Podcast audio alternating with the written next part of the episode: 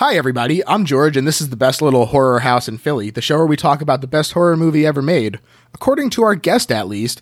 And today's guest is a writer, director, and producer for movies like The Midnight Meat Train, Dread, and even the movie we talked about just a few episodes ago, Last Shift. Anthony de DiBlasi is here. Welcome. Thanks for having me on. Excited to be here today. Uh, we're thrilled to have you on, and obviously, as someone who's made a career out of it, horror plays a large role in your life. But I always like to ask, like, how did you get into it in the first place? Was it something you were into as a kid as well? Definitely. It was actually, you know, my father was a huge movie buff growing up.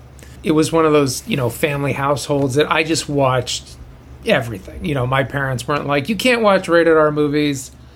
we I didn't have any of those restrictions and free range. Yeah, exactly. Um, and I mean, what I remember, my dad was renting horror movies. He was a big like Universal monster buff, but and you know, you rented like Nightmare on Elm Street. I watched that when I was you know way too young, like when it came sure. out, the day it came out of VHS.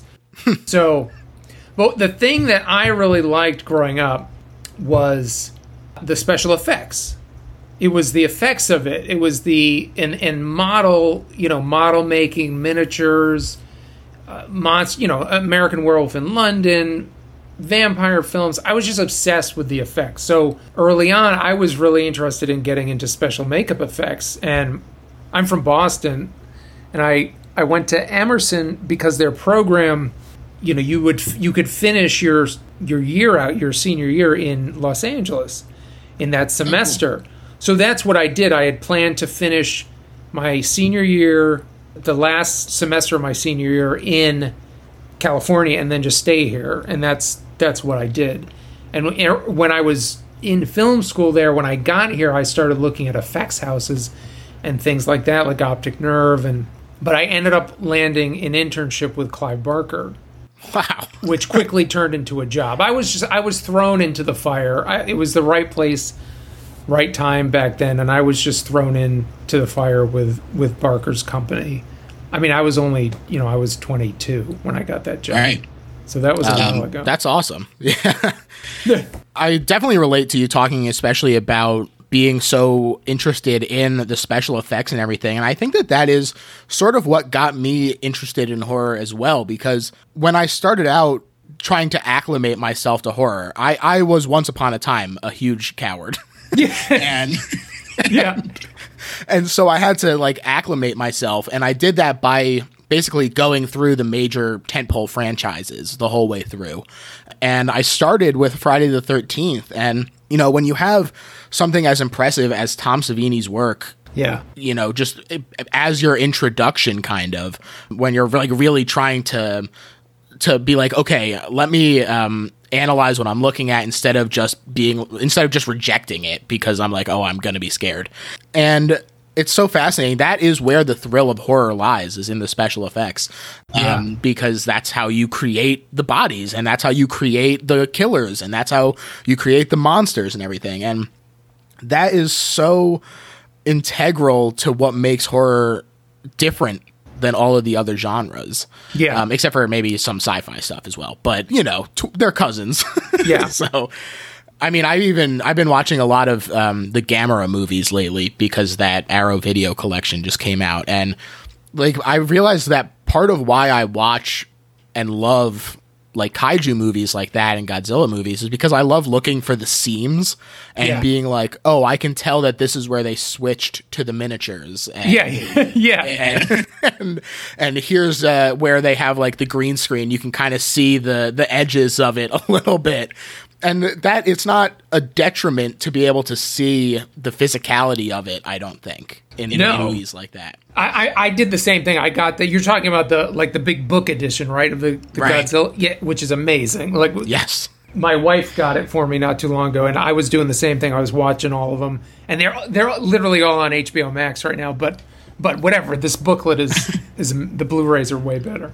Yeah, they're they're dope. But that's what I mean. Those movies. I mean, that's the thing. I just love that side of it. You don't get that, right? You don't get that in comedies and no. dramas and you get so horror is this weird thing and I think like genre films it encapsulates so much about I think what we love from movie making and that's why like making horror is so much fun. Mm-hmm. Because it it's because there's drama, there's comedy, there's gore and effects, there's pushing actors to their limits, both physically and emotionally. There's so much that it covers under one thing, and I, there's like no other genre that does that. No, definitely not. I'm curious about your favorite subgenres in ter- like within horror, and also if it's different for creating versus watching. Like if you're like, oh, I love watching slashers, but there's something about scaring people with a ghost. you know that that's funny because I'm like, I'm one of these filmmakers who does not make the movies I loved growing up, and I think that's something I want to change. Like I think like I, I'd like to.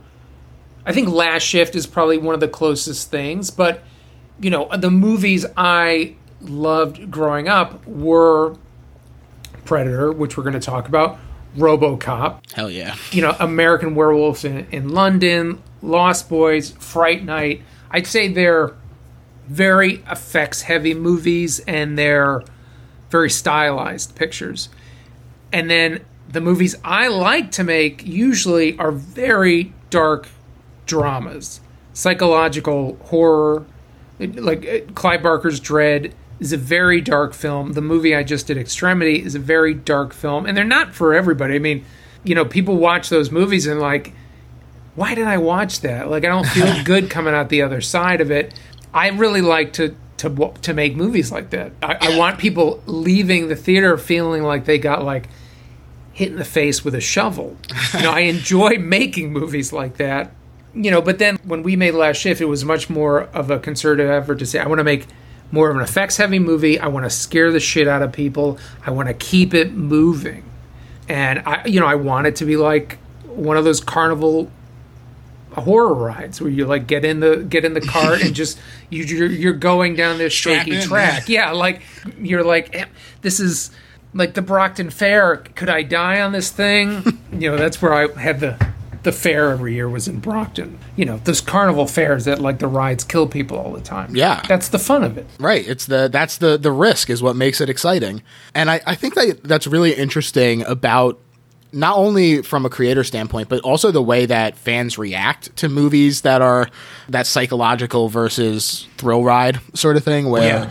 it tends to get the the psychological ones tend to get put on a little bit more of a pedestal and spoken in, in more like reverential tones, but they don't necessarily get the rewatchability that Yeah. the that the thrill ride ones have. You know, I mean, I absolutely adored Villeneuve's Prisoners, and I saw Oh, that yeah. one time, and I am never fucking watching Me that too. movie again. Me too. I'm always like, I gotta watch that movie again because I, I loved it when I saw it, but I've only watched it that one time, and I love him as a filmmaker. Yeah. But yeah, that movie, I'm like, I gotta watch that again, but it's not like it's not sitting a on my shelf. Yeah, yeah, you gotta you gotta set aside a day where you're like, I'm okay getting nothing done for the rest of this. exactly, exactly.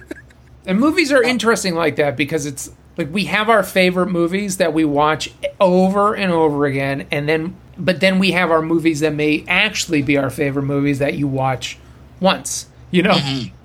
You know, some people. I think it's it's really cool that you're you're able to do both, not only going forward, but just in already the body of work that you've established.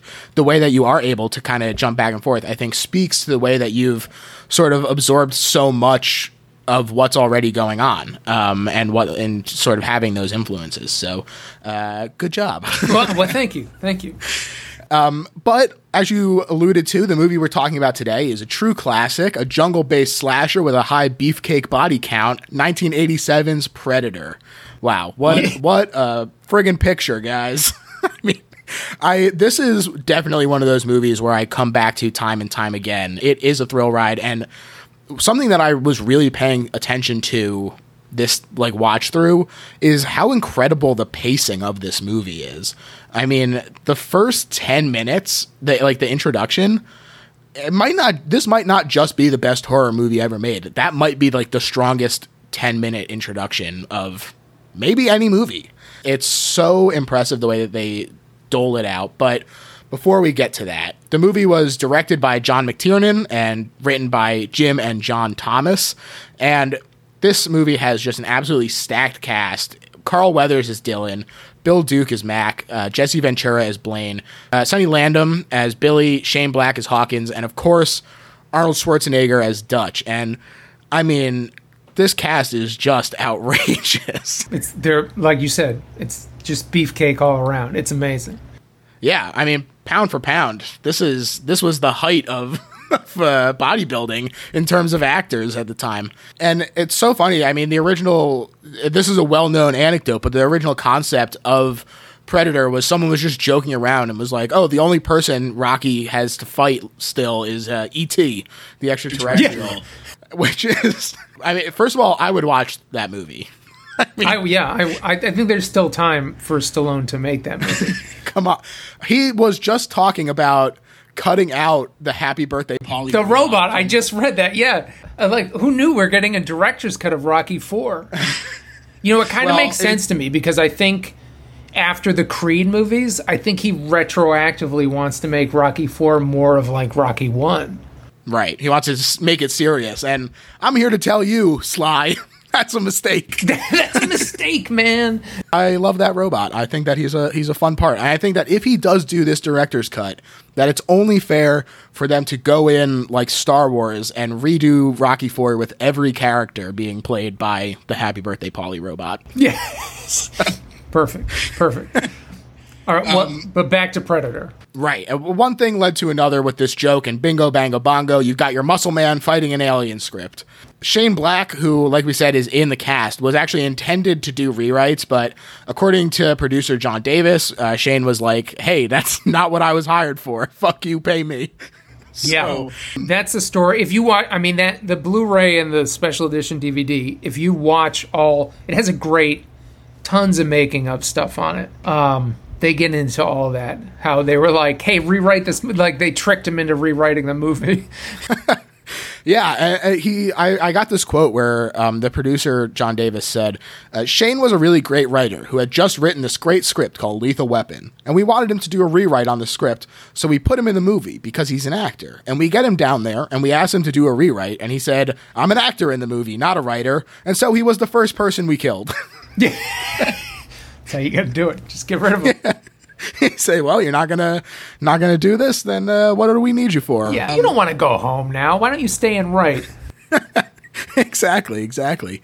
Um, and they made this movie on a budget of 15 million. It's a classic example of a summer blockbuster. Opened in the middle of July, made 12 million back opening weekend, and then just continued to do well, uh, getting to a worldwide gross of just under 100 million, with 60 of that coming from the U.S. So it did pretty pretty damn well. But this is in spite of the mixed to negative reaction that it got, um, with a lot of critics saying that it was out outdated and derivative, which is just wild to me. Well, th- see, it's always hard to to put yourself back in the moment because you know I was I don't know what year did this come out. It was 87. 87. So I I don't think and I saw a lot of movies in the theater when I was young, but I do not think I saw Predator in the theater. And I remember watching it all the time as a kid. I think the first time I saw it was on VHS. And it's hard to like put yourself in the mindset of like what the atmosphere was like the year it came out and like why how is this what is this derivative of? You know, I'm, I'm like I don't know Yeah, and, and with a mo- like with a creature that they have yet to duplicate you know even in the even in all the newer predator films he has never looked as good as he did in those first two films right. It's incredible. I mean, not the makeup and effects are all incredible. I don't know what they're talking about with outdated, but not only is it not derivative, I think that it functions incredibly well as a slasher, but even subverts that because it first of all takes place primarily in the day and two uh, it has the, the victims are way more capable of defense than your typical camp counselors or whatever but they still find themselves wholly unprepared. And so it's a, i think a really unique setup for this slasher movie that uh, we're undertaking here. And it's uh, you know listen it's sometimes it's hard to set aside how, how the critics sometimes treat genre movies but you know I, sometimes i get it wrong and i think that this is one of those cases because uh, it's just uh, i think is ahead of its time in, in fact well yeah and i mean obviously it between the comics and the films it's created a massive you know franchise Right. that, that i think will will continue and you know stan winston's legacy is in this one of the best creatures he's ever created and that's saying something. and, and that's saying something. But yeah, it is. It's, it is. It's this amazing, you know, sci-fi horror drama slasher movie. Uh, you know, a, a almost completely male cast of these larger than life men, which is also something that I think is you can't recreate that. You know, Arnold Schwarzenegger and those guys of that like beefcake era they they're like action figures come to life uh, in, in, these movies. It, it's when you watch them, you're like Arnold Schwarzenegger is this like, and you know I would never want to look like Arnold Schwarzenegger, but I but his body is this like magnificent piece of art in itself. You know who needs makeup? You know right. all those literally guys. sculpted. Like that's that's what they're out there doing. It just adds to the entire film, and and I think that that era of Arnold movies where he's great in you know kind of like the rock today there's very few people yeah. that can do comedy and action you know mm. it, it perfectly interchangeably and and schwarzenegger is one of those people that can do that yeah while I was all in the Predator mood, I rewatched T2 as well, and I was just like, damn, Arnold is really funny. Like, yeah. He has a really great sense of humor, and when he is used correctly, I, I think that, I mean, as we see here, he, he's really fantastic. There's also, I think, a really interesting undercurrent of like sort of satire of traditional action movies in which like normally he who has the most muscle wins the day but in Predator, traditional masculinity and aggression leads strictly to death. Basically. To death, yep. Yeah. And only by like sort of rising above that and using his brain was he able to out hunt the hunter. And only the woman and the man who was actively like, we're not here to kill people survive. All the male bravado of sexual tyrannosaurus and sex jokes at the expense of Shane Black's wife. Yeah. They all they all lead to their demise. And but it, it does have that undertone of like there's something there for you to consider in terms of what this movie might be trying to say. Well, right, just like any good horror film, it's a cautionary tale. I mean, usually every horror film is about something. Right. And and you got to wonder it's like did they do it on purpose or did it happen accidentally and um, you know either way it's still it's still there it's still right. present and in the storytelling those things sometimes happen naturally you're like this ultimate hunter alien from the future is going to have this crazy tech yet he has this this code so you know by default to to beat him you know you can't just run around using these big guns because you're you're totally outgunned on earth so who Absolutely. knows either it happened by accident or it was intentional, but it's it's there, and yeah. it's definitely you know you see these characters who, yeah, it is you know Arnold and and uh, Carrillo, who's Anna, you know they're they're the clever ones who figure it out. You know, especially mm-hmm. she's like you know almost that shaman character who heeds the warning early on. She is the one who sees that uh, it's already hurt and and has sort of this information to give them. It's it's uh, very interesting, and like you say, if it was an accident, a happy accident. So yeah. One thing I think is really interesting, and this is of course in a lot of the background material as well, is that the original Predator creature was created by Boss Film Studio and was like this weirdly proportioned creature with big yellow eyes and kind of like a dog head, but also, more importantly, was going to be played by Jean Claude Van Damme. Yep. Which I don't know how many people know that, but it's amazing. It is. I, he was the world karate champion at the time. And so they were like, he'll use his martial arts to make the predator like an agile ninja like hunter. Perfect. This will work great. But didn't consider that he'd be in this weirdly shaped suit and in a dense jungle. And so obviously Van Damme couldn't like do, do karate, karate, around. no, in, with the suit had this crazy long head and it like jiggled around. I mean, I can't imagine in an alternate universe if they made that movie. It would have been terrible. I think. I, oh, I, I mean, it would have had to. Be. And if you like listen to them talk about when they filmed Predator and how they just landed in the jungles and they literally it was a war movie i mean they're shooting all these guys are out there shooting war films with you know like real vets who are training them and they're doing you know doing guerrilla warfare and then it's like where's the suit where's the suit and then you know what on day 30 the suit shows up and it's like wait a second we just spent all this time shooting this movie and this is the suit so Yeah. rightfully so they shut down production Yeah, and I mean, on top of that, Van Damme was also constantly complaining about the suit being too hot and not appearing on camera without the suit, where he was like, I want to be the star, not Predator.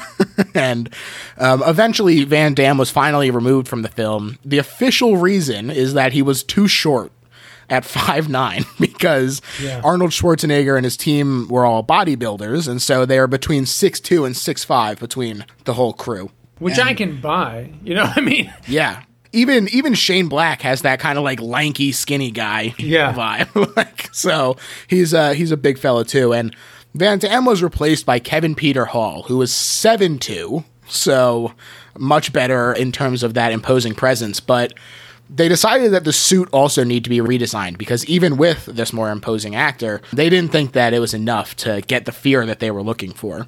And so they put out a call for a new alien creature costume, and Rick Baker put in a bid, which I think would have been a really interesting alternate timeline for a Rick Baker Predator. Um, would have been ape like did he do any designs i don't think i've ever seen any I, I've never seen any drawings or anything. It's possible they're out there, but um, I haven't heard it. Just that he put in a bid. But um, as you mentioned, they wound up going with Stan Winston instead, who has made several appearances on the show, most notably perhaps for The Thing.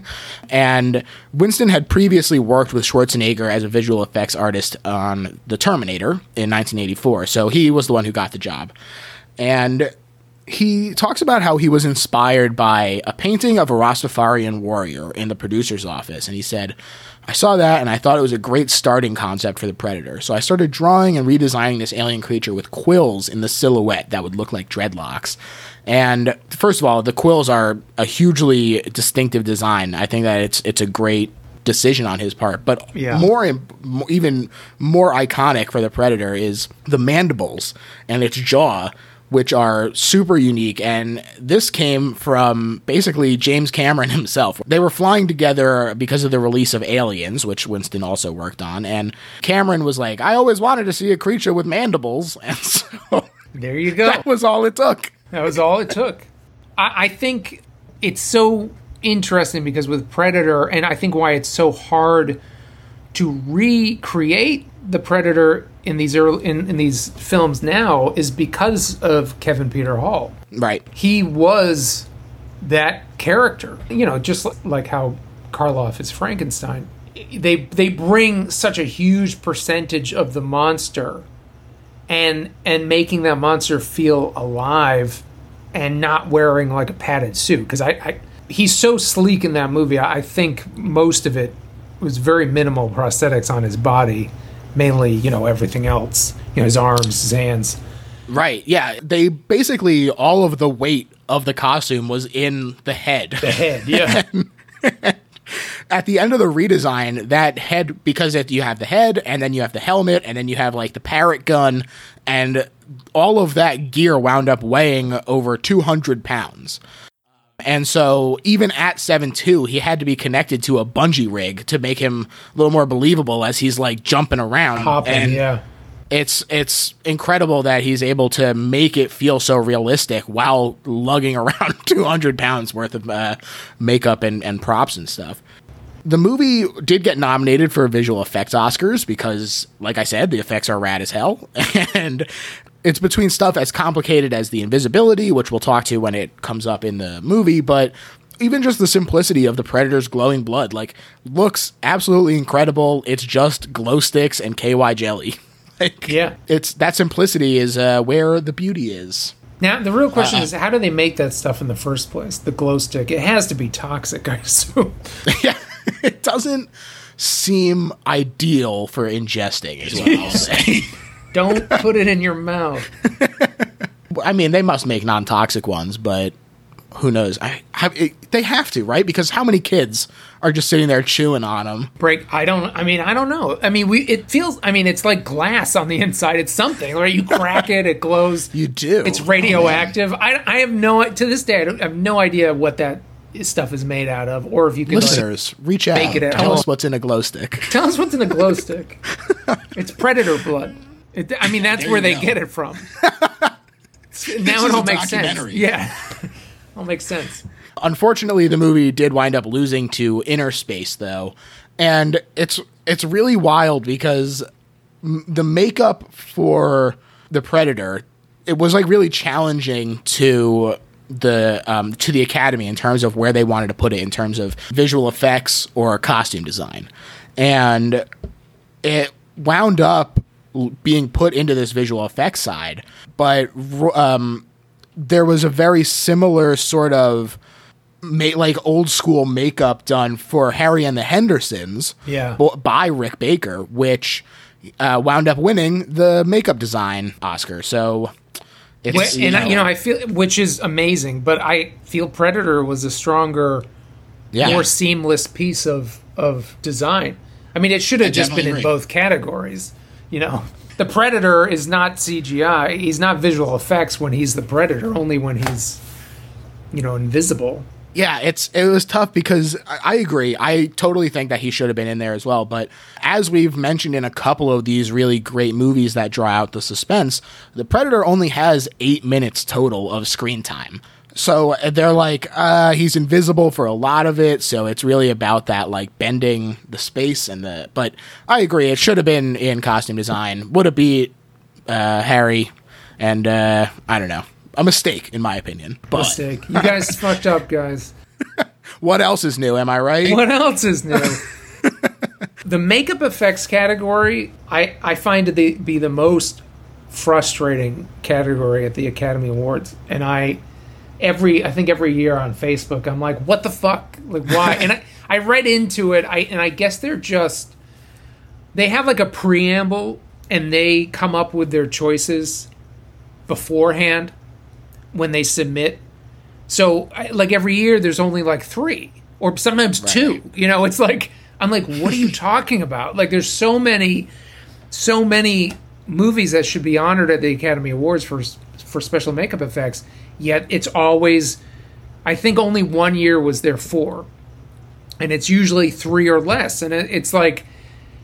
I don't know why who came up with that idea. I think I read about it, and, and you could probably come up with the answer of why they do it, but it's a dumb choice. Fix it, guys. Miss Academy, Special Makeup Union. Yeah. fix that. Add a stuntman category. And uh, Oh yeah, and, that's and then we long can get overdue. talking. Yeah, The score was is also fantastic and was composed by Alan Silvestri, who you may know from Back to the Future in 1985. Um, so he was he was hot at the time.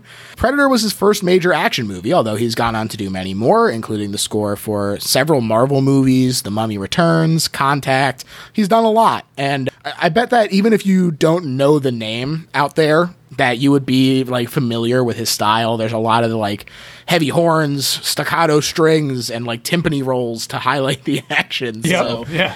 it's great. It it works perfectly here. I think having those horns, like it works really well in this movie. The second that score starts, I mean, it's such Mm-hmm. an iconic that you know that da da da da da da da in the the rolling timpani. It's it's so iconic. Which why I was really happy they brought it back for the for the most kind of recent Predator movies. Brought the even though he didn't do it. Is he still alive? He's still alive, right? I think so. Yeah, even he didn't do the music, but they recreated it for the the most recent film. Right. I mean, definitely a good idea because so many of these movies are really like put over the edge by their score and being able to call back to this this particularly good one i think is a is a smart move especially when you're you have so much like in terms of that connection to it because it was written and directed by Shane Black, who is, as we said, in this movie. So, you know, there's there's a lot going on there, and I, I agree that it was a good choice. As you said, this was they were basically filming a war movie, so it's tough filming in the jungle. Yeah. and the cast and crew were dealing with leeches, venomous snakes, stifling humidity and heat, rough terrain. All of the night scenes were filmed during freezing cold temperatures, and Arnold Schwarzenegger was in the back half of the film, basically constantly wet in these uh, cold temperatures. And on top of the sort of external forces being a pain in the ass, you know, they're also all dealing with the egos of these larger than life guys. You know, there's a, a famous interview where Car- where Carl Weathers says that the actors would secretly wake up at like 3 a.m. to work out before the day's shooting because they wound up getting up earlier and earlier to like work out in secret. to get their um, pump on. Yeah, that way they could act like it was naturally given to them, and it's just like the idea of all of these guys like being so macho and big, and like Jesse was on friggin' steroids at the time. Yeah. I'm sure that many of them were as well, not just Jesse. Not to call him out like that. Sorry, Jesse. Sorry, Jesse. there are a couple things interesting about the Predator itself. Like I said, it only has eight minutes of screen time, but Predator became just like the default name for the species, despite not actually being on screen until Predator 2. And there's like a, a actual name for the species that came out through the extended universe of the comic books and everything. But I just think it's really interesting that even though there is like that official name, when movies like sort of just become so ubiquitous with something else. Like you have it with Predator. I think more people probably know Xenomorph than Yautja, uh, Yautja or whatever, however you say it. Which, Is that what Predator is? Yeah, so that's that's the Predator name, and like I think that pe- people probably do know Xenomorph more than that, but I still more time more often than not hear people just say like the alien alien. Yeah, Xeno. Yeah, I, I think there's a huge chunk of people that know Xenomorph. But again, I mean, and again, it's like they are from the movies what they are. It's like who's going around naming these things? right. You know, it's not like the aliens are talking to themselves and like I guess in the predator culture they would because they're you know smarter, way smarter than aliens. Let's not Yeah. get, let's not get into this alien versus predator crap. But you know, um, but yeah, the aliens they don't refer to themselves as anything. you know, it's incredible that despite so much challenge to make this movie in terms of like just shooting in hell in terms of like the the middle of the jungle and all these snakes and stuff, you have all these egos somehow a- able to be wrangled into the best horror movie of all time. And it starts off with just this great intro. Like I said, the first 10 minutes are maybe the strongest 10 minutes of any movie for me, but you see, first of all, you see Arnold's name front and center. It's the first thing you see.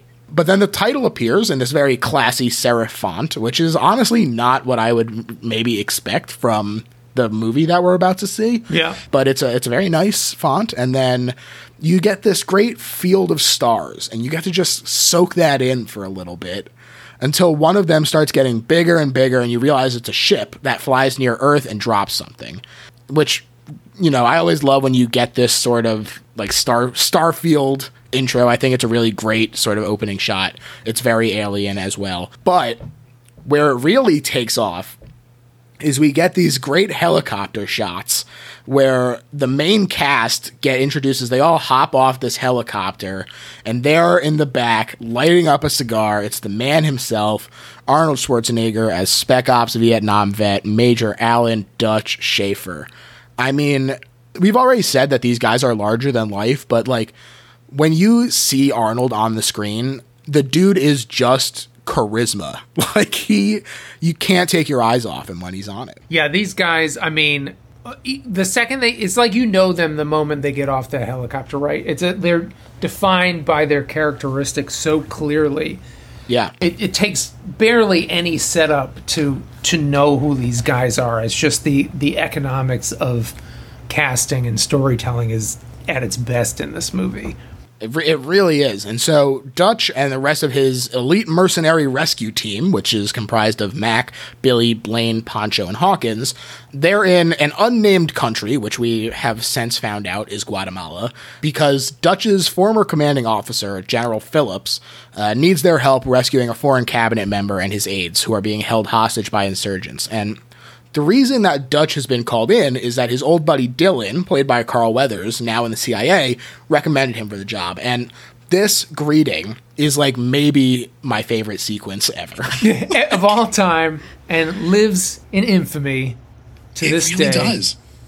you got the classic Dillon, you son of a bitch. Yeah. Hand clasp perfectly in frame into the arm wrestling and smack talk. It's just like you said, the economy of how this introduction is working out is so impressive. It's so quick. You you understand the relationship between the two of these guys immediately. Um, They've gotten him pushing too many pencils. Can't keep up with with Schwarzenegger. That's right. He sure can't. But he, despite Dutch's objections that Dillon can't keep up with them, Dillon is assigned to accompany the team. This is where we get to another absolutely iconic scene. Little Richard's song "Long Tall Sally" is jamming in the helicopter en route to the jungle, and it, it's just so good. like Jesse Ventura is bopping his head and he's packing a huge lip and like everyone is doing their own thing. You get the great line, this stuff will make you a goddamn sexual tyrannosaurus just like me. It's yeah, it's so good. The addition to like Jesse Ventura and Sonny Landham, they add this just air of authenticity to these characters. You know, because they they were. I mean, Jesse Ventura is a Navy SEAL, right? You know, th- these guys were actual badasses. They didn't have to act to be badasses and he's a good actor. You know, Jesse Ventura in that role and in a couple other roles, you can tell he's not acting. He's just being Jesse Ventura, playing off. You know, and his, his wrestling years, I think, brought that out of him. Just that kind of improv style to just right, be in the moment. He's learned how to inhabit the character because of his wrestling years, and yeah. so being able to kind of I wouldn't necessarily call this like a caricature of him, but it is certainly like a heightened or elevated version of himself that he's able to just bring himself up to 11 that way because of uh, the years that he had actually doing it and also years of fully committing to a character like that. Yeah. I think uh, Carl Weathers is also very good here, where he's sort of having to be the more restrained person. yeah. When Jesse spits the dip onto his like boot, and he like lean, he leans him forward, and he says, "That's a real nasty habit you got there."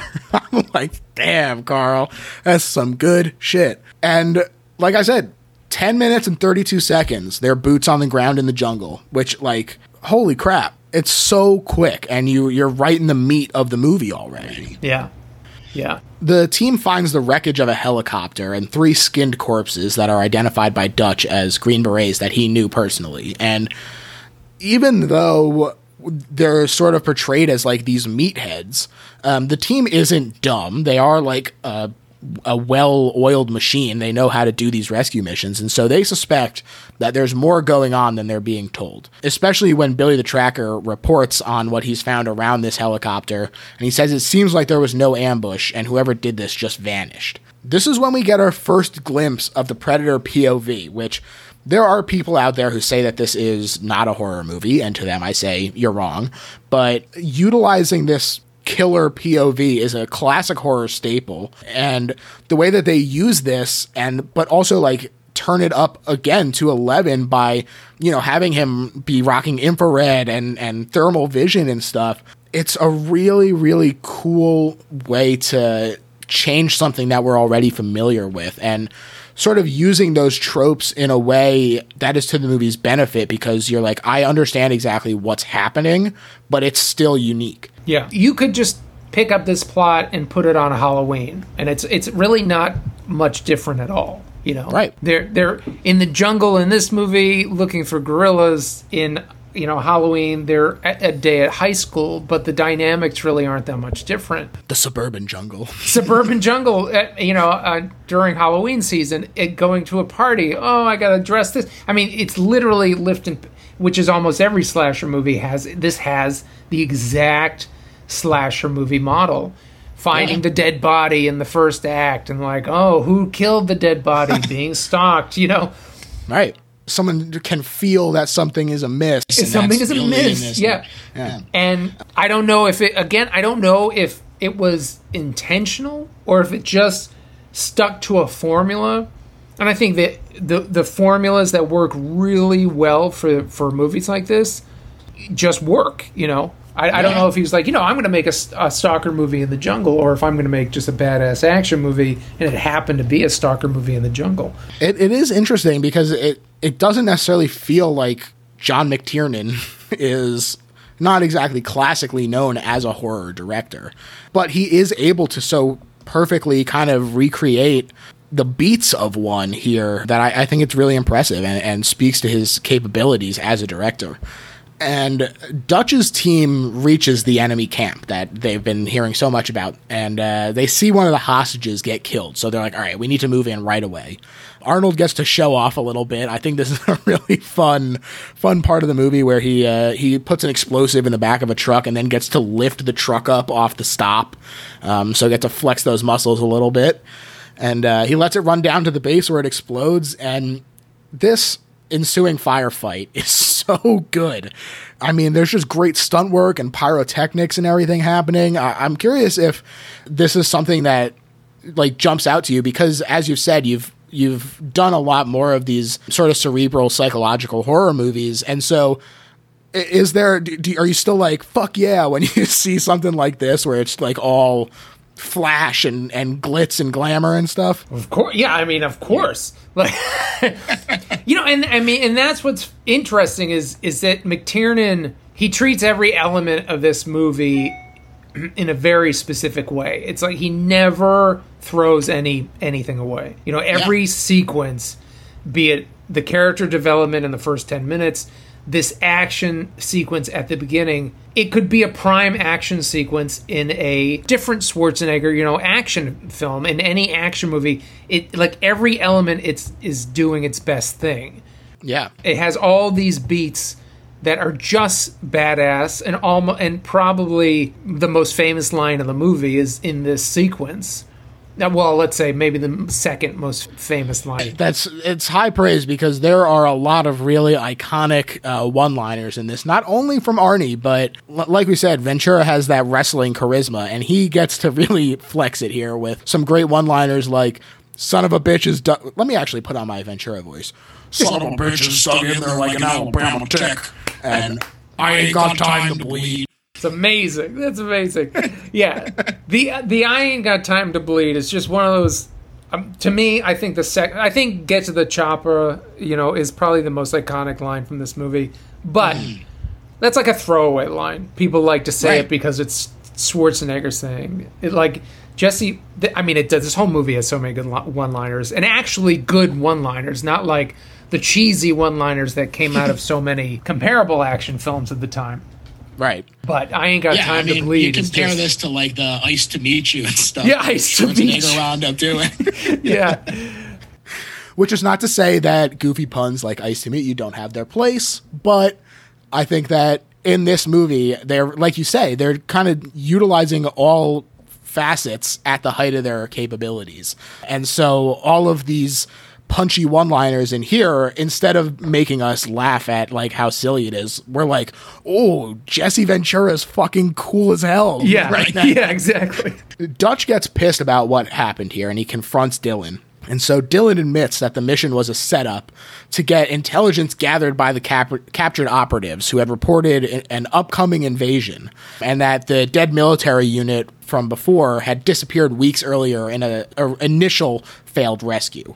I think that it's really interesting the way that this is foreshadowed earlier, where Arnold Schwarzenegger is like, "Oh, we turned down the mission in Albania or whatever because we're we're a rescue team, not assassins," and that's exactly what the CIA is using him here for. Yeah, So uh, it does really a, a great job of splitting that trust that had been built before that. We were like, oh, they're on the same level here. It, it does a great sort of divide between them, which we see fester as Dillon refuses to accept what's happening. yeah. They capture the only surviving guerrilla named Anna, and they proceed to the extraction point with the predator still stalking them. And I really love that. This is also like kind of foreshadowing, but mm, uh, it's also kind of just like, hey, here's some cool stuff. Uh, the scorpion silently perched on Dillon's back, ready to strike at any moment. I I think that it's it's really cool. It's a great scene, especially because they're all on edge in terms of like not trusting Dillon, especially right now. This is the the turning point, and when you see Bill Dukes stab this scorpion, it, like he thinks that he's gonna kill him. Yep, yeah. I bleed you. Yeah. Oh, yeah. It's it's great. Bill Dukes in this movie is really great. I'm curious, which one, which non Schwarzenegger member of the rescue team is your personal favorite? Uh, Jesse Ventura.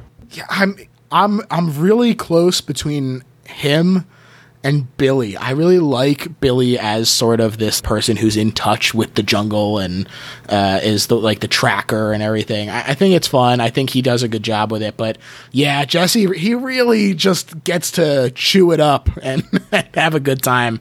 So uh, you know, I, I think I think I might be with you on that one. And and I mean, he's got the minigun. You know, he's, he's got the, the the Very true. Very true.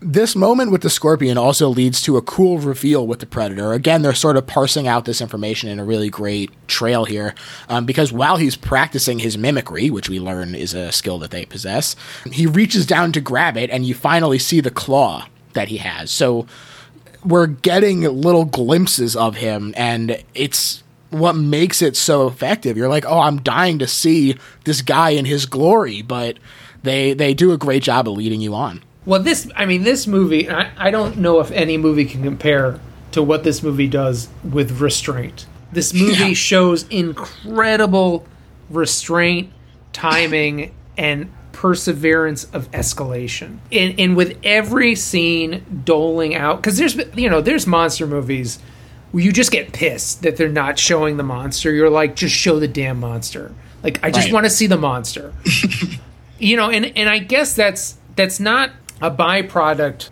of me just wanting to see the monster. It's a byproduct of the other storytelling going on. And it, it's you know with predator you're never like that. You're ne- there's so I mean each of these guys um you know with when you have schwarzenegger carl weathers jesse ventura sonny these guys bill duke within themselves are just as interesting as the makeup design on the predator. Right. you know Yeah, and you're engaged. you're engaged. And during every action sequence you're engaged during every you know like you say the predator is only in the, the movie for eight minutes. That's crazy. And you don't even think about that i don't think I, I don't think i ever heard that before. Eight minutes with the actual predator is nothing right? Right. It's it's really wild, and that that level of restraint is incredibly impressive because it's so easy for somewhere down the line for like a producer or something to be like, uh, we need to have some inserts of him earlier so that people get a little bit of that payoff there.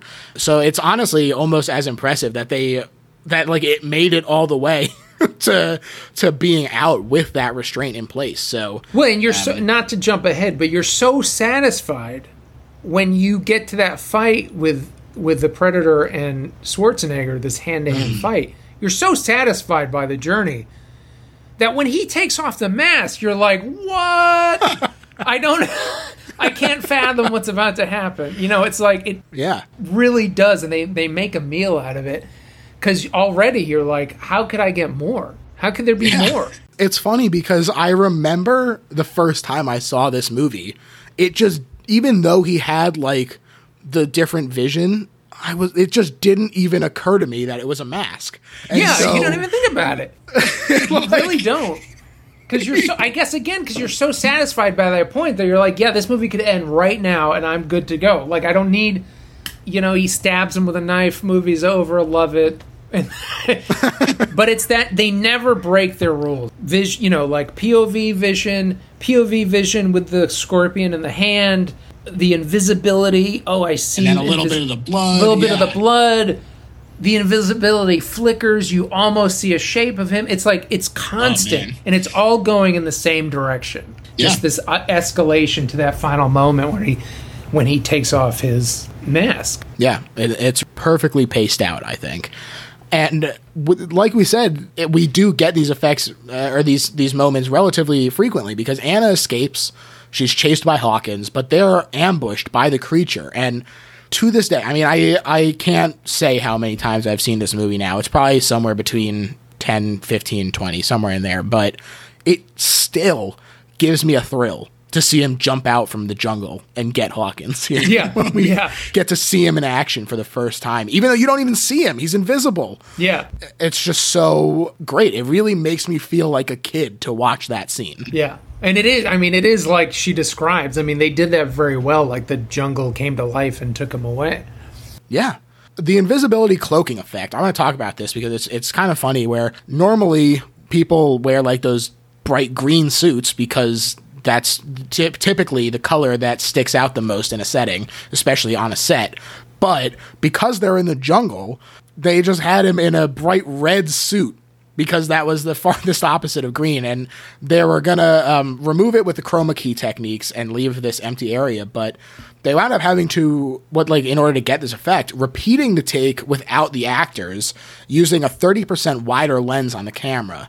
And so when they combine the two takes, the jungle from the second take fills in that chroma key area. And because it was filmed with a wider lens, the sort of outline of the alien would be seen on the background scenery, sort of bending around the shape. And this is what I'm saying. Like, for them to say that it's outdated or derivative, like, just because they're using these, like, chroma key techniques that are familiar, what they're doing with it is so incredible and impressive. Yeah, I mean this this I mean Predator, the first Predator, the effects in the first Predator, it's it's it's like Jurassic Park, but even Jurassic Park, it, like now you watch Jurassic Park and you're like, okay, there's some maybe there's some things I can see being dated. When you watch Predator, there's really not anything in it that you're like, oh, that looks dated or horrible. It's all very Right. specific for what it was meant to do, and it still does the same thing. When you watch these newer movies, I don't think their invisibility cloaking looks any better or different from the original movie. Yeah. It's just they do it probably much cheaper now. Maybe, I don't know. Yeah, who even knows? But one thing that I thought was really funny when I was doing this research was that they tried to get like a really great shot of the predator swinging from tree to tree while he was invisible, and so they got a monkey and they put it in a red special effects suit. and they were like, "All right, go." Go. But the monkey just kept tearing the suit off, and so eventually they were like, "This is not worth what we're gonna get out of it." This is not So going to happen. it. Yeah. But uh, somewhere out there, there's a monkey who can tell his monkey buddies who was he was in Predator, which is uh, pretty cool. I think. So, It's pretty cool. Yeah. Tell his grandkids.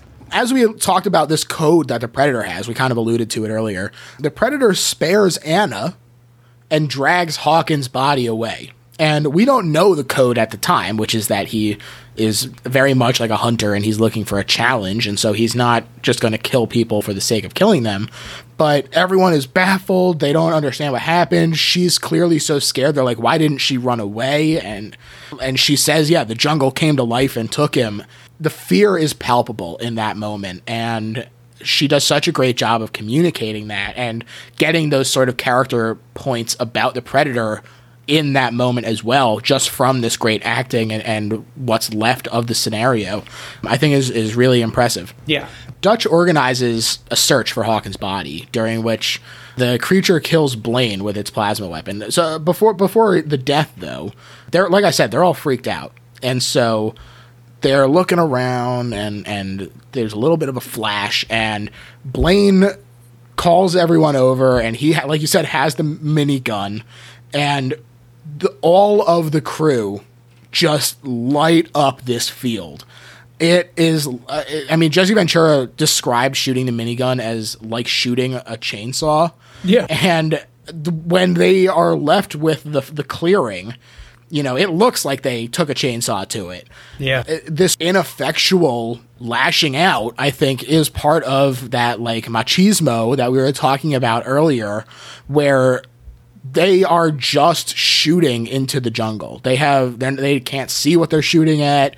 They're unloading their full ammo clips and everything. It's um I mean, that has to be what at least a thirty second sequence of them Yeah. just plowing into the jungle.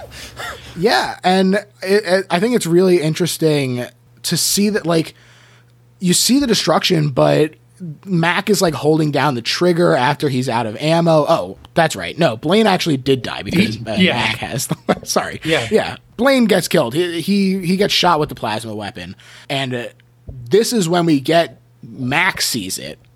He sees the yellow eyes flash Flash. Yep. and and this is when they he calls them over and they all start shooting but mac the he's holding down the trigger long after he's out of ammo and it's just spinning and spinning and spinning and you see how scared these guys are. And considering the bluster that was at the beginning of the movie and how well prepared they are as these, you know, ex military special operatives and everything, the fact that they're so scared does a really good job of making us be like, oh, maybe I should be scared too of what this guy can do. Yeah, and, and Bill Duke, I mean, being the probably most accomplished actor in the cast, right? I mean, mm. he holds Right. the weight of all the dramatic scenes.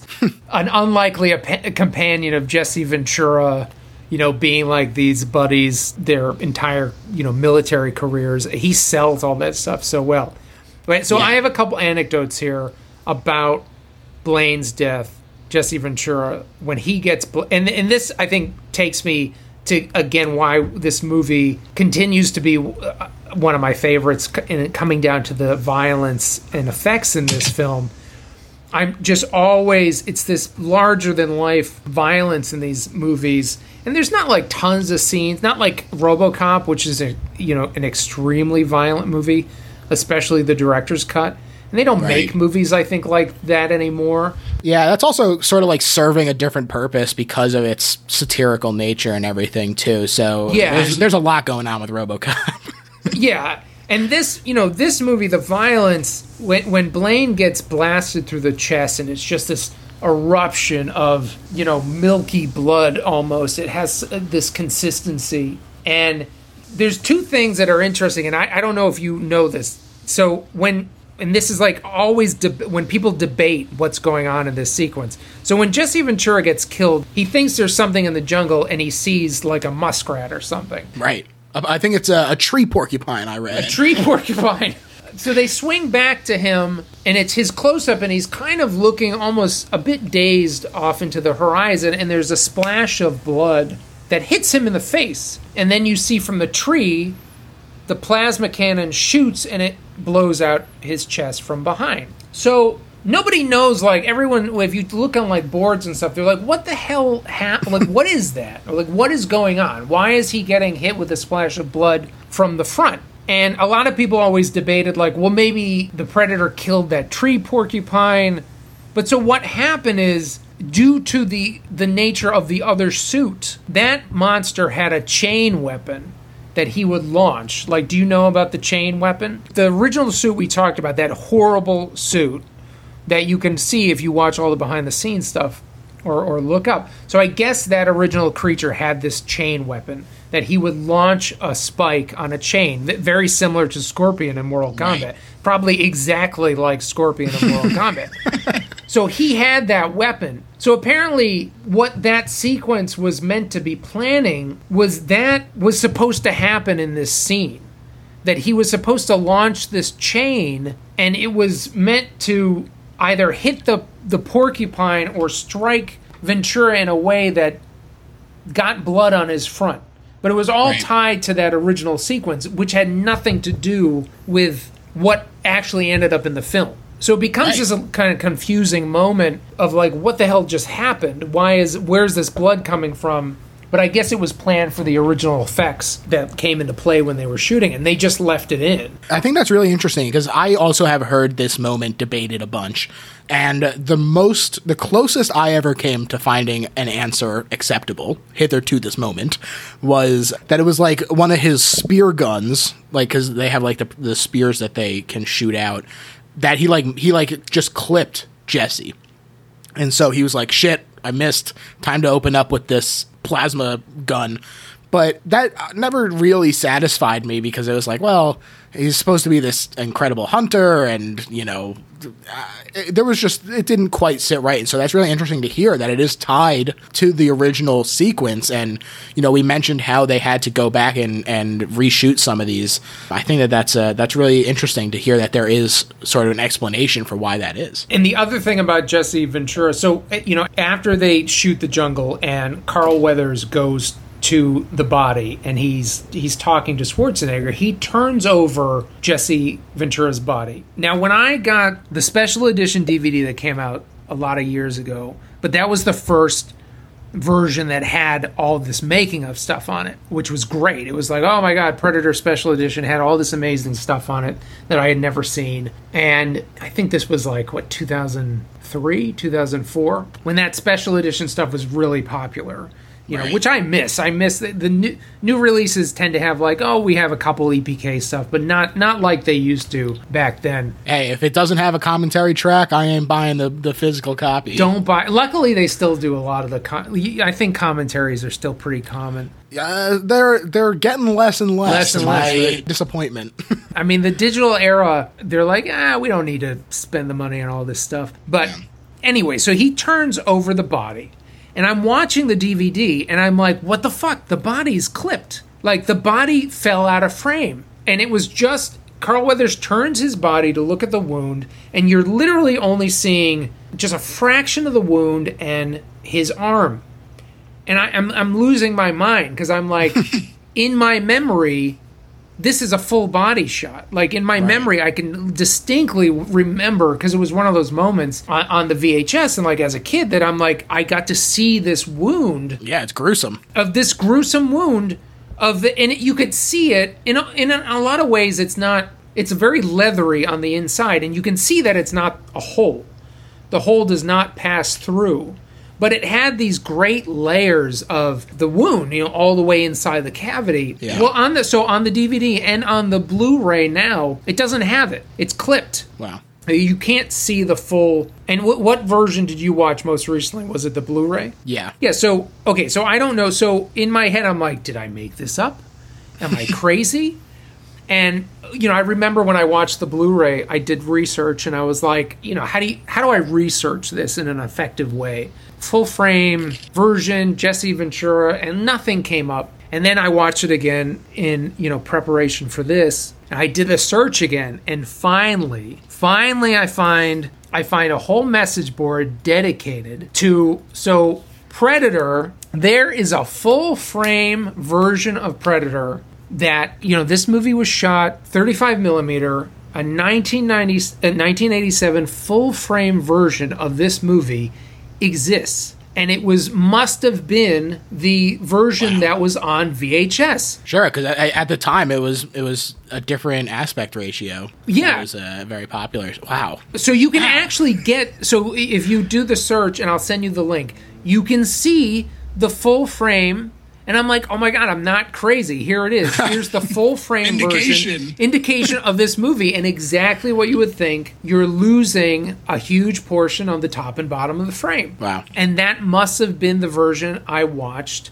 on VHS. And there's actually, I guess, this whole message board is designated to these Super 8 prints that were printed open mask of the 35 millimeter negative and they're in Wow. they're very rare but i guess you can get them and watch the you know with the the 185 to 1 mask on the projector gate you can watch these super 8 prints of the full frame version of the 35 millimeter and it's i'm like Yeah. all right finally vindication i am not crazy Yeah, that's got to be that's got to feel great. it feels great. I'm not crazy. It existed because I saw a. St- I, I found a still of it, exactly the image I had imagined. I was like, Right. that's it. That's the wound, you know. And Yeah. Side note, uh, that's anecdotal side note.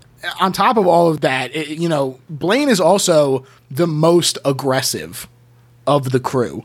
And the fact that he kind of goes down without a fight, really, again, it sort of talks, like, it ties into that sort of like traditional masculinity is not the answer here. But granted, So- Predator kind of bitched out and shot him in the back. Yeah. Uh, come on. Come on, Preddy. Come on, Freddy. that's a little, you know. I'm always disappointed that Jesse Ventura gets killed so early into it, but also I'm like, all right, it, it all works perfectly together, but I still also wish that he could have been in it longer. No, I know it's true, and but it, you know, it's this it's this double edged sword because you wonder if maybe that was just enough Jesse Ventura, like it was the perfect amount of Jesse Ventura. We got the mind, we got the body, Jesse Ventura. and we also do see that the creature did get clipped, and it reveals this luminescent green blood, but only Anna sees it, which is a cool move, a cool creative choice. And the unit regroups, but the extraction chopper says that they're still too far and they're too close to the border. And they talk about what's stalking them, and Dillon thinks it's just guerrillas. Like I said, this is sort of where this divide comes into play. But Billy, stoic as always, is firm that it's not human. and it sort of like chills the group, which I, I think is, is a, another really great scene. And they make camp for the night with traps all over. They say if anything approaches, they're not going to get close. But that night, when the traps are set off, it turns out it was a wild pig, a huge wild pig, and Mac kills it. But they just absolutely massacre this poor poor pig. And I will again anecdotal. I will say, the Blu-ray edition of this movie, and, and the Blu-ray got a lot of complaints because they do smooth out a lot, especially in that first ten minutes. Some of those scenes are Yeah. very smoothed out. But it was the first time I had ever seen these night scenes yeah, because in the in the even the DVD and the VHS they are literally pitch black. It's like all you can see is Bill Duke's eyes in those sequences. You can see n- almost nothing of what's going on. I'm sure the 35 print was different in the theater. You could probably see it quite well, but the the transfers of that scene until this Blu-ray was like another world. It was like, "Oh my god, I can see everything." It's also kind of interesting the way though that even that version of it still works as its own thing of like having it be that pitch black like Yeah. in the middle of the night Bill Duke's eyes being the only thing like sticking out. It does work. I definitely like being able to see what's happening, but that confusion and uh, and everything is really communicated with the darkness. with the darkness and like the splash of blood and Bill Duke's the whites of his eyes. It's in, Yeah. it's almost a testament, really, not so much of the effectiveness of the scene because it does it does work very well. It's almost a testament to like what they can pull out of these prints in these Yeah. these transfers. Uh, you know, it's like wow, who knew there was so much information there? Yeah. While everyone is dealing with this pig, the creature swoops in. The creature, I say, it's the predator. They don't know that, but we know it's the predator. Uh, it swoops in, it steals Blaine's body, and Dutch realizes that the enemy is using the trees. And so their traps are bullshit, basically. Yeah, yeah. Dutch, this is the first moment that Dutch treats Anna like a human instead of just this like captured person this the, and and she this is when she reveals that a she both speaks english and b uh, the predator was hurt. And this is where we get another great line. I think for my money this is probably my favorite one liner where he says if it bleeds we can kill it, If it bleeds, we can kill it. I forgot about that one, and of course, now yes, God, there's there's really is a lot. it's a, a cornucopia of incredible one liners If it bleeds, I, I guarantee you, if it bleeds, we can kill it. Is one of those lines that most people know and don't know where it came from, right? Yeah. Like in the oeuvre, it's kind of like the line "Be afraid, be very afraid." Yeah, honestly, I would say even get to the chopper, like you know, that could it could have slotted into so many, So of many the- of the Schwarzenegger movies, yeah, yeah. So it is interesting, and, I think that it's uh, uh, they're all, all great, but yeah, if it bleeds, we can kill it. I friggin' love. And a second attempt to get the predator uh, using a net this time succeeds, but it like quickly gets out, and Poncho gets hurt because the counterweight log from the net smashes into him and like breaks his ribs and stuff. And Mac and Dillon chase after it because they're real riled up at this point. Like you said, uh, Mac and Blaine, Jesse Ventura's characters, were really good friends. They had survived like a, a really a bloodbath he talks about where they were the only two left standing afterward. And the scene where Mac points out the predator, the invisible predator, to Dillon yeah. gives me chills. Yeah. like Bill Duke is so so good in this movie, and this scene really encapsulates it. Yeah, and uh, well, another hire from Schwarzenegger. He was another Yeah. one that was. I mean, Schwarzenegger is a very smart storyteller, and he, I think, because he's so do what I say. You know, he was like at the top of his career then, right? He he had so much influence on Predator. Right. Yeah, absolutely. Um, he was the one who suggested Jesse Ventura. He was the one who suggested Carl Weathers. He was the one who got Bill Duke in there. You know, it's when sometimes having a singular creative presence can be a huge boon to a movie. And this is, I think, one of those cases.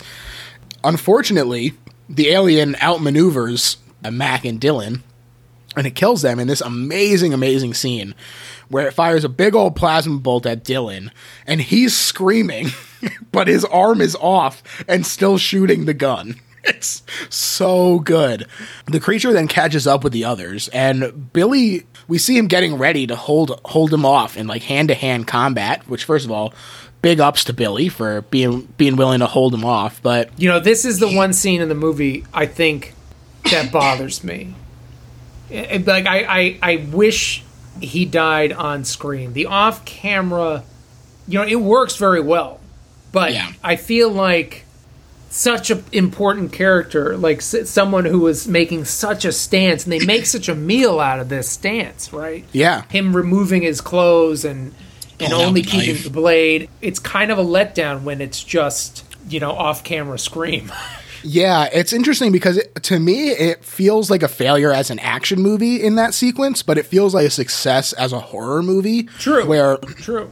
so quickly we hear the scream from off camera. Yeah. like the fact that he was like, we're like, all right, this is it. Billy is the one who's been on to him the whole time. He's ready. He's going to face it in hand to hand combat. And then on the turn of a dime, he's immediately gone.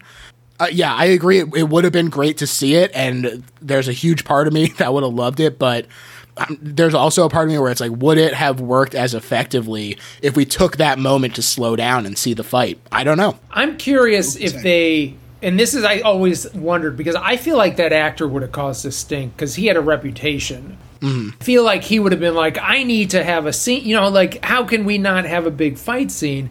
And I'm curious if it was written or if it was something that got cut or if it was something that was shot even I, they don't talk about it I, at least i don't remember them talking about it in the beh- behind the scenes stuff i don't know if you know this but dark horse comics is releasing a original predator comic based on the the first script Wow, no, I didn't know that. and and they did that with alien 3 as well that I remember. yeah, so they're doing that, and I think they did it with they did it with another Alien script, but they're doing it with the original Predator script, the one that was written by the team, and not by you know Shane Black getting involved. And I, so I'm curious.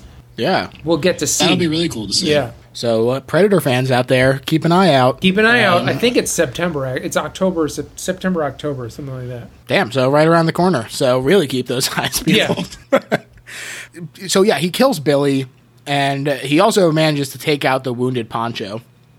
And realizing that the creature doesn't target unarmed prey because there's no sport to it, Dutch sends Anna to the helicopter unarmed with the classic "Get to the chopper," which Arnie has said that that is his favorite iconic character line. So it has that going for it. He only had to do it once, whereas I'll be back. He had to do like in every movie. yeah, right. Plus, plus, uh, get to the chopper was improvised by him. He Oh, says nice. so. Uh, so I'm sure that that has something to do with it too. Where he's like, "Yeah, that's that's just all Arnie, baby." yep, it's all me. I love my favorite line. the predator he gets a hold of Dutch and he sends him off this cliff. And this is a great, great stunt shot. Although the stuntman did blow out his knee doing it, but it looks Totally worth it. hey man, you sacrifice for art sometimes because Yeah. it looks fucking amazing.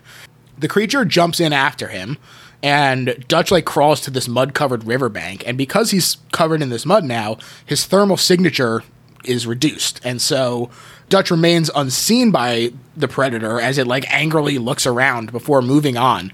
And it's this really great moment of triumph for us where we're like, there is something that we can do. The tables have turned slightly, but they have turned. It's it's a real moment of triumph. Yeah. The mud that Arnie had to wear was actually pottery clay, and they said that it lowered his body temperature a few degrees. So on top of it already being cold out, he was even colder than everyone. So It's actually accurate though, so that's good to know. yeah, and he was he was shivering the whole time, and they tried to heat him with these lamps, but it just made the clay dry out, and it looked like crap. So he tried drinking uh, Jaeger tea to warm him up, but he just got drunk, and so he basically just had to suffer through it. just, just come on, Arnie. I mean, you're huge. Just deal with it.